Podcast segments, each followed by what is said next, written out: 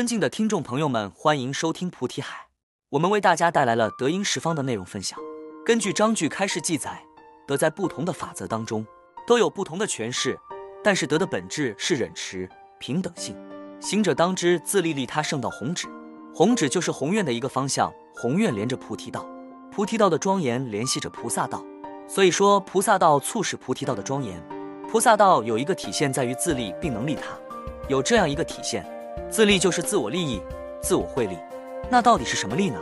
这个利不是增长你的贪婪、炽盛欲望，也不是增长你的五欲，这个利益是让所有的人能够了达，无论是内在境下，也就是内对境，还是心外对境，它所起到的这种不真实的作用。当然，它也有作用，但这个作用不是真实的。即使说是不真实，但我们也会被这样一个不真实所影响。有的人会说，比如在饮食方面，我们知道臭豆腐它是不健康的饮食。但是还是会去吃。同样的道理，在我们修持菩提道的时候，在很多法义见地，在很多同参道友和师傅的提携下，大家都知道这种的思维见解是不可取的，但是还会去取舍。这种的思维方式是与喜欢吃臭豆腐、喜欢吃烧烤这样的习气是紧密关联的。不是说你自己觉得这个是不可以的，这个是不健康的，这个是不好的，不能去作为的。有了这样的思维和你去做还是两码事，因为他的决定力不够。大家都知道早睡早起是健康的，但是我们并没有那么去做，是因为我们对于这样的一个事情上的决定力，这样的态度不坚固，原理与那个决定性是一样的，所以你这个性没有起到决定性作用，你这个力度，你这个执行力也没有起到决定性的作用，要具备决定力，那自立的法则当中就会讲到很多根尘相调的作用，无论是好的影响，不好的影响，在法当中都会有一个诠释，会告诉你。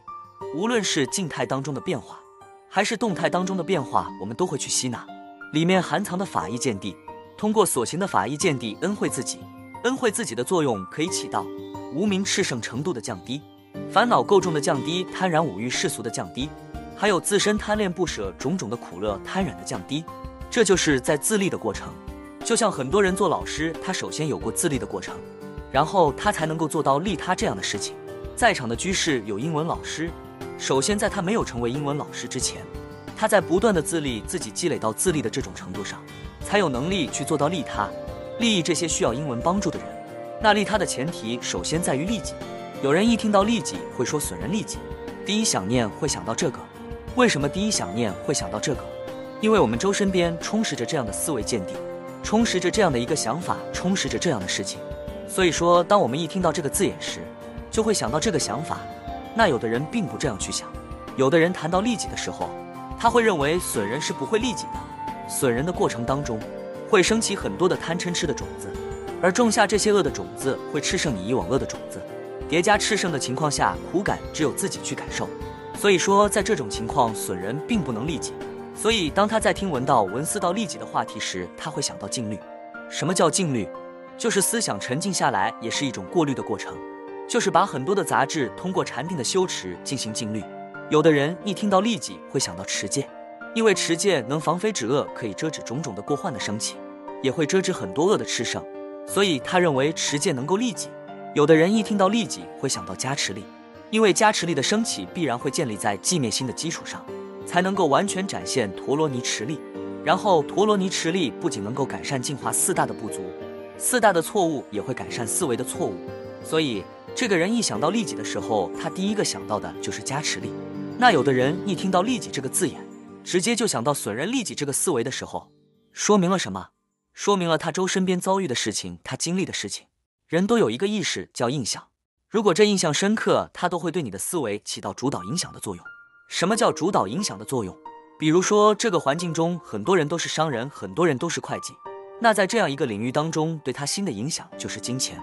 所以，当提到利弊的时候，他的思维当中必然会跳出很多算术、很多数字、很多金钱的逻辑。再如这个地方生活着渔民，在从事着捞鱼的行业，那他一听到利弊的时候，想到的不是之前那个比喻、数学、数字、会计那些思维，他想到的利益就是如何在一个环境下、一个机遇下能够多打捞一些鱼，就会给我带来生活上的利益。那渔民为什么没有想到会计的那种思维方式？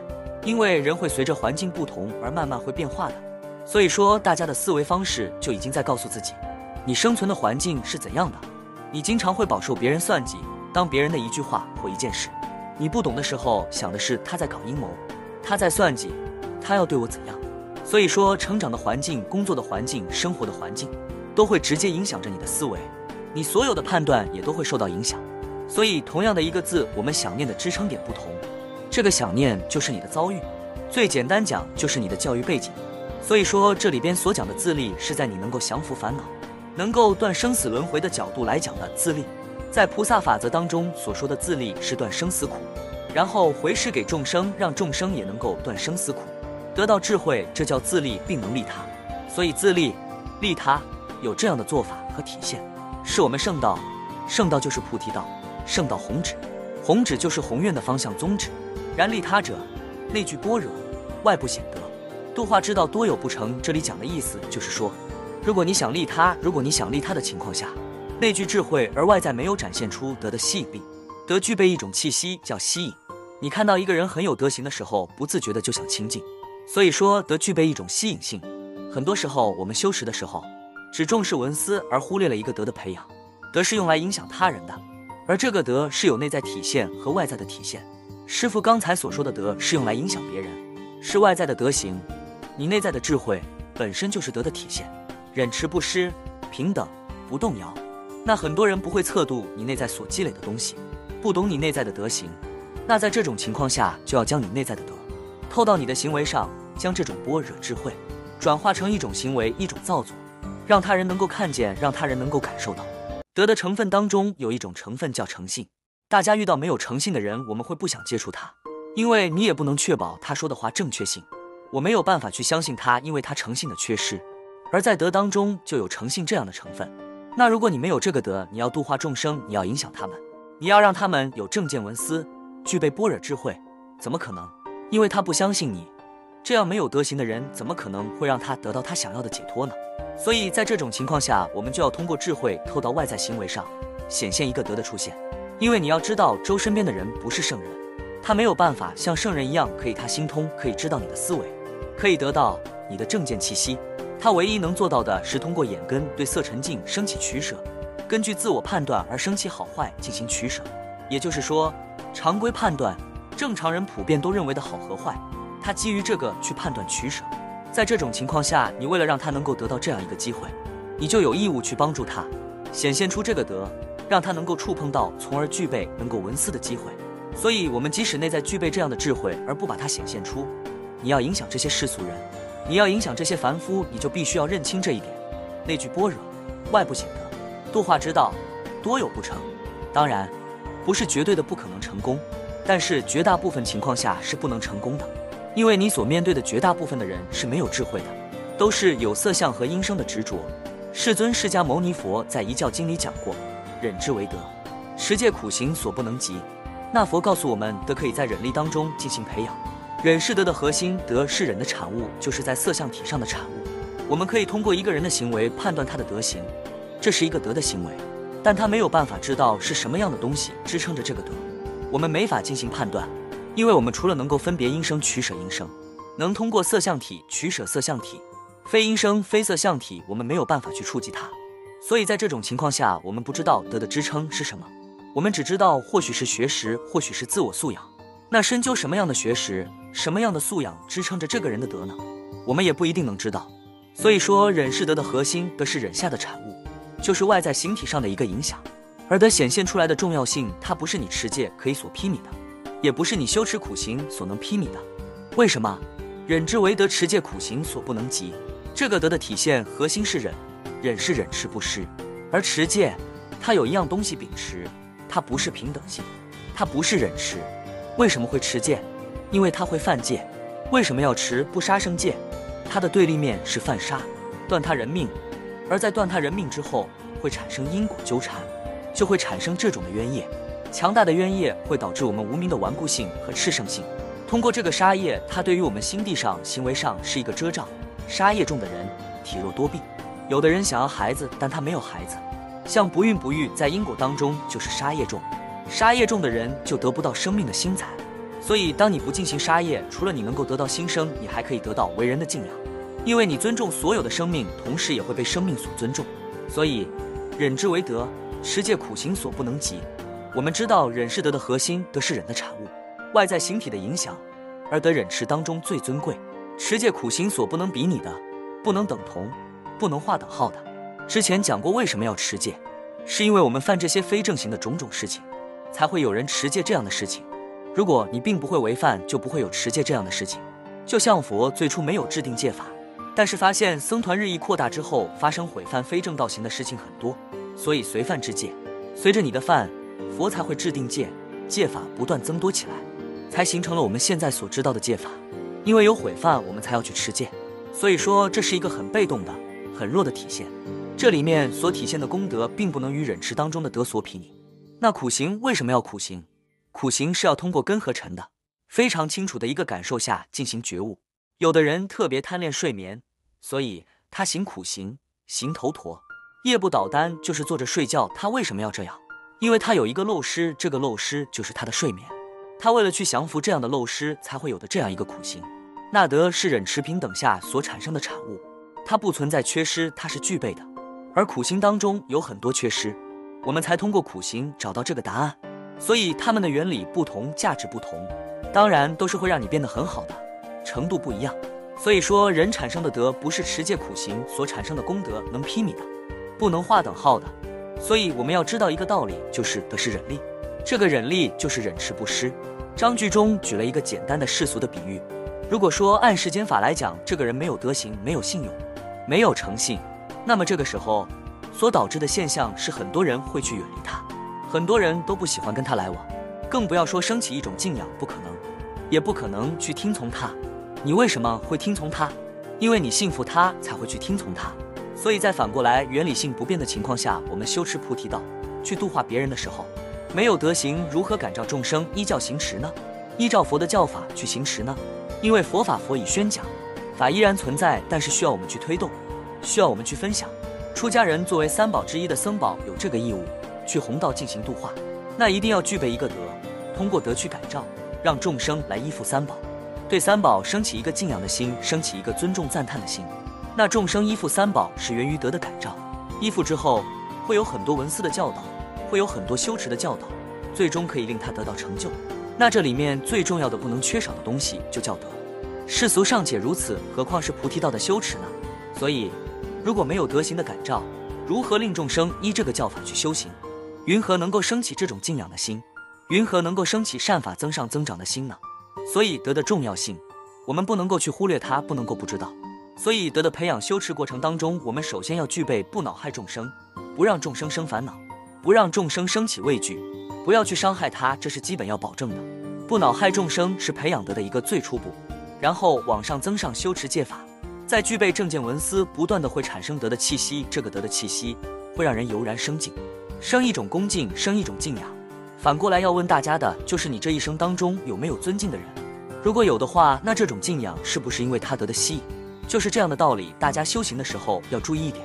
我们知道德的重要性，但是我们会出现一个错误的极端思维，那就是他们不会考虑到自己的德行，他会去测度别人是不是具备德行，而忽略自己是否具备这个德行。很多时候，我们修行的时候，我们的知见越多，我们烦恼越重。原因是这个知见不是真的针对自己，而越来越多会滑落到你所闻思的道理。所有的知见都会对着对方去衡量对方。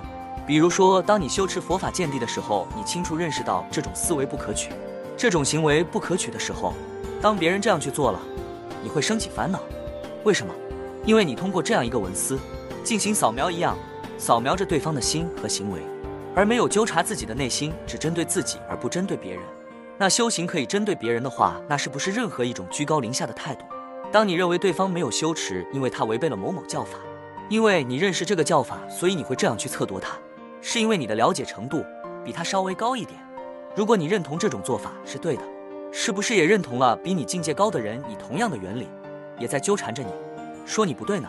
那这里面是不是产生了一种因果相续的作用？你自己升起这样的因，你最终就会得到这样的果，是不是因果相续呢？如果通过这两种对境，你去思维了之后，你发现不可取，不应该这样，你就要把你闻思之后升起来的知见，想要去纠察，想要去判断，想要去衡量他人的准则与行为的时候，就要把这个想法收回来。修行是针对自己而言的，并不是学了这么多东西就是为了考察到别人修行怎么样。如果修行到这种程度的话，我只能说这个人很可怜。所以后面用偈子说明这个道理。通过德的显现，我们去游历十方的时候，十方就是东西南北上下东南西南东北西北，这就是十方。十方只是比喻所有的范围，所有的面积。通过德游历行持在这样一个地方的时候，因为德的忍持不失的持力下，我会具备一个没有畏惧的心，因为我没有畏惧，怕什么？为什么他不怕？德行无缺，忍力的不散失。促使他没有畏惧，那同样原理，我反过来要问：我们现在经常会有畏惧心，害怕痛苦，那是不是有存在一种道理？你有可能是德的缺失，因为德会形成一股持力，让你的心变得无所畏惧。那你的心有所畏惧的时候，是不是德的缺失呢？而这个德是忍持不散，那你这个时候是不是体现的很散乱？所以是我们德的一个缺失导致我们这样。所以说章句是有推敲性，可以反过来这样去推敲。你会得到一些更有趣的一些见解。龙天护持顺水舟，什么叫顺水舟？人坐在船或者舟上，那是他所秉持的东西。你有这个船，你才能航行。如果说这个水是顺着你航行的方向去流动，那这叫锦上添花。龙天会护持你，龙天会帮助你，就是护法善神。那在菩提道上，就像顺水舟一样，它是一个锦上添花的作用。前提是你得有锦，它才能给你添个花。首先，你得有一个舟，它才能给你水。才能够顺行啊！你连舟都没有，你连井都没有，他怎么来随顺你？也就是说，你在修持的过程当中，连德都没有，他如何增上成为一种增上缘呢？想要龙天护持你，首先要有一个德的培养，你首先要具备德，龙天善神才会去护佑你、拥护你。你首先要有东西，别人才会来灌溉。你连种子都没有，别人怎样灌溉呢？即使他灌溉你，因为你没有东西，那都是徒劳无功的，没有利益的，因为他不会生树、生华果。因为它没有种子，友情敬仰贤归命佛之妙德代代浓，所有的友情因为你德行的显现，随着会有一种吸引力，想要依附这个德而进行修持，所以所有的友情众生都会升起尊敬、敬仰的一个心。贤就是全部，皆的意思，归命就是皈依，皈依尽头都会来皈依三宝，因三宝德行的吸引、德行的感召。那作为一个行者、一个修行的人，你具备这个德，你才能够令佛所说的、所宣扬的这些妙法。能够世代相传，能够生生不息，佛之妙德代代浓，你才能够做到赞佛、赞法、赞僧、赞叹三宝这样的行为上去。很多人所说的赞叹三宝，你就要培养你的德行，你的德行的培养，你就是在赞叹。如果都是嘴上说如何如何，却没有实际的行为，就很肤浅，没有实际的内容。你想要赞叹三宝，你就要培养这个德行，你的德行的培养，你就是在赞叹三宝。因为别人会因你这样的德行而升起一种感召和吸引，别人也会来学习，这种的影响力比你嘴上空说有意义的多。所以说，你想令三宝这样的法生生不息，你想让佛的妙德世代相传，而不是去诽谤，那你就要培养自我的德行。很简单，比如医生，医生这个行业很辛苦，他不仅要有一个强大良好的心态，去面对所有的病痛、所有的生离死别的现象等等，他还要有很多的知识，要具备这些。因为医药这个东西不可以差一毫，差一点点都会致命的，所以他们在工作的时候很小心。而我们因为某一些人的错误，会因为某一些人德行的缺失，我们会去评判整个行业。同样的道理，当你在修持德的时候，如果你没有去修持，或者在逃离的这个领域的时候，因为自己无名的关系、习气的关系，你会忽略一点，就是你的身份，你是修行人的身份，你是出家人的身份，别人看到的是你这个身份。所以别人进行判断的时候，也会判断你整个领域，说这个领域如何不好等等。那你这样的一个体现，就给三宝蒙羞，令佛法蒙羞，令你的师尊，令你的师傅蒙羞。因为他诽谤的时候是连带的诽谤，不是只诽谤你一个。如果说出家人当中有一个人德行有亏，别人就会说你看出家人怎么样怎么样，他不会说我仅限于那个出家人，不会这样去讲。因为人都有一个情绪化，所以说当情绪升起来的时候，人会失去理智。所以诽谤轻重，他不会去拿捏。在《地藏菩萨本愿经》里面有讲到过，诽谤三宝当堕无间地狱，同时还有讲过击毁他人之报，尚在阿鼻地狱受极重罪。那我们就可以知道，这个诽谤有多么恐怖。我们诽谤的对象不同，所遭受的果报也不同。我们在生活当中经常诽谤，经常两舌恶口，经常妄言，祈语已经习惯了。所以说，遇到任何事情，我们都会有想诽谤的心理动态，你的习气就会涌现出来。但是我要告诉你，你诽谤世间的时候，也会有果报，但不至于堕地狱这样重报。但是如果你诽谤的对象是三宝是修行人，那你所要承受的果报是不同的。同样骂，骂的对象不同，所产生的果报也不同。你骂你儿子，果报是什么？就是骂一骂，或者是这个孩子对你进行反抗，或者说他忍受，无非就是这样。那你如果骂君王会怎样？那是要砍头的。所以说，你所诽谤谩骂的对象所缘对境不同，你所照受的果报也是不同。当然，诽谤这个事情，不论是任何对境，你要去诽谤对境，那都是不允许的，因为它本质都是不正确的，它不是善法的东西。但是更加著名的就是，你如果诽谤三宝，你的后果会很严重的。或许你现在不认同，但是就会有这样的果报会体现。我们今天学习了第五章德应十方，本身标题就已经告诉我们，通过德去回应所有，用德去感应所有。感应十方，就是你所面对的所有领域、所有的对境都要有一个德的影响，这就是第五章所阐述的道理。很有可能文字上面第一眼看上去很粗浅，但是我们要学会去推敲。如什么叫自利？什么叫利他？它与我们的菩提圣道有什么联系？你这样去推敲的时候，这里面深层的道理就会挖掘出来。我们不能只是为了读而去读，不是为了背而去背，那你会忽略很多养分的东西。忍之为德，持戒苦行所不能及。我们读的时候要分析的是，他说忍是德，持戒苦行所不能披靡。为什么呢？持戒的建立点，它的对立面又是什么？苦行的建立点，它的对立面又是什么？人有没有对立面？没有，一个有对立面，一个没有对立面。本身上它们格式不相匹配，所以它不能够有等同价值。那你这样去推敲时，就会知道一个是造作，一个是非造作，一个是有为，一个是无为。